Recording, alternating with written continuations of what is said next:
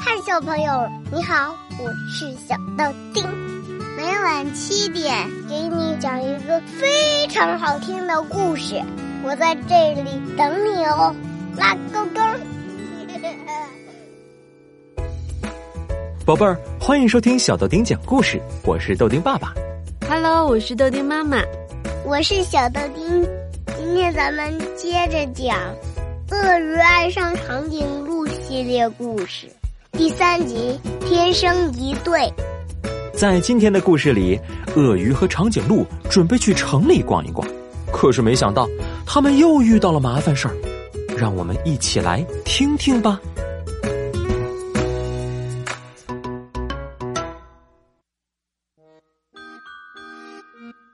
鳄鱼和长颈鹿是一对爱人，他们真心相爱。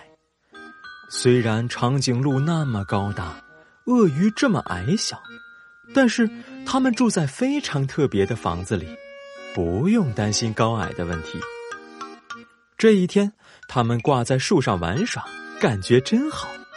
但是时间久了，他们又有点无聊。鳄鱼说：“来吧，我们到城里去逛一逛。”长颈鹿问：“去鳄鱼城还是长颈鹿城啊？”他把一枚正面刻着长颈鹿、反面刻着鳄鱼的硬币高高抛起，鳄鱼接住了。结果是正面，去长颈鹿城。鳄鱼说：“把车开过来吧。”他们坐上了一辆长颈鹿鳄鱼两用车，驶向长颈鹿城。到了长颈鹿城，他们做的第一件事就是吃个冰激凌。接着，他们走进一家糖果店，闻一闻各种甜蜜的香味儿。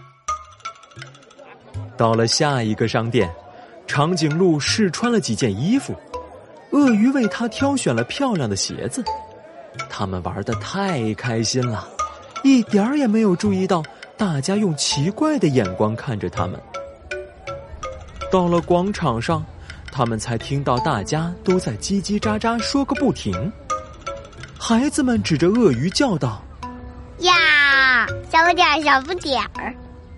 接着，其他长颈鹿开始嘲笑起来：“看呐，好奇怪的一对儿哦！”长颈鹿委屈的说：“咱们快走吧，去鳄鱼城就没有人嘲笑咱们了。”他们坐上车，飞快的驶向鳄鱼城。鳄鱼城到了，他们先喝了杯热巧克力，休息一下，然后他们去看电影。但是情况不太对劲儿，周围的观众都在窃窃私语，向他们投来奇怪的目光。电影结束后，他们站在电影院前，听到有人指着长颈鹿说：“原来屏幕上那个好大好大的阴影就是他。”好奇怪的一对哦，呵呵呵，哈哈哈哈！大家咯咯咯的笑起来。小鳄鱼们看到了长颈鹿，居然吓得转身就逃。鳄鱼和长颈鹿非常难过，他们决定回家去，那里没有人取笑他们，也没有人会受到惊吓。突然，他们听到有人在大喊救命。还有消防车的警笛声，长颈鹿立刻迈开大步，抱着鳄鱼，向出事现场飞奔而去。原来是一栋鳄鱼的房子着火了，浓浓的烟雾从顶楼的窗户里冒出来。四只小鳄鱼和他们的奶奶正在拼命的求救：“救命啊！救命啊！快来救救我们呐！”可是，因为交通堵塞，消防队员不能立即赶来，必须马上采取行动，而且要快。但是长颈鹿够不到顶层，这时候的它显得太矮了，要够到窗户，刚好差一只鳄鱼的高度。长颈鹿和鳄鱼互相看了看，他们知道应该怎么做了。鳄鱼屏住呼吸。冲进充满烟雾的楼梯，跑向楼顶。这时，长颈鹿把一条腿翘到窗户上，一只手用来撑住墙，摆出的姿势好像一架梯子。鳄鱼跑到顶楼了，它将小鳄鱼们一只只递出来，最后是鳄鱼奶奶。大家伙顺着长颈鹿的身子一起爬下来，最后，鳄鱼闭着眼睛跳下去，正好跳进了长颈鹿的怀抱。所有的鳄鱼都得救了，大家欣喜若狂，有人还激动的大叫：“万岁！万岁！”大家也跟着叫：“奇怪的一代人万岁！”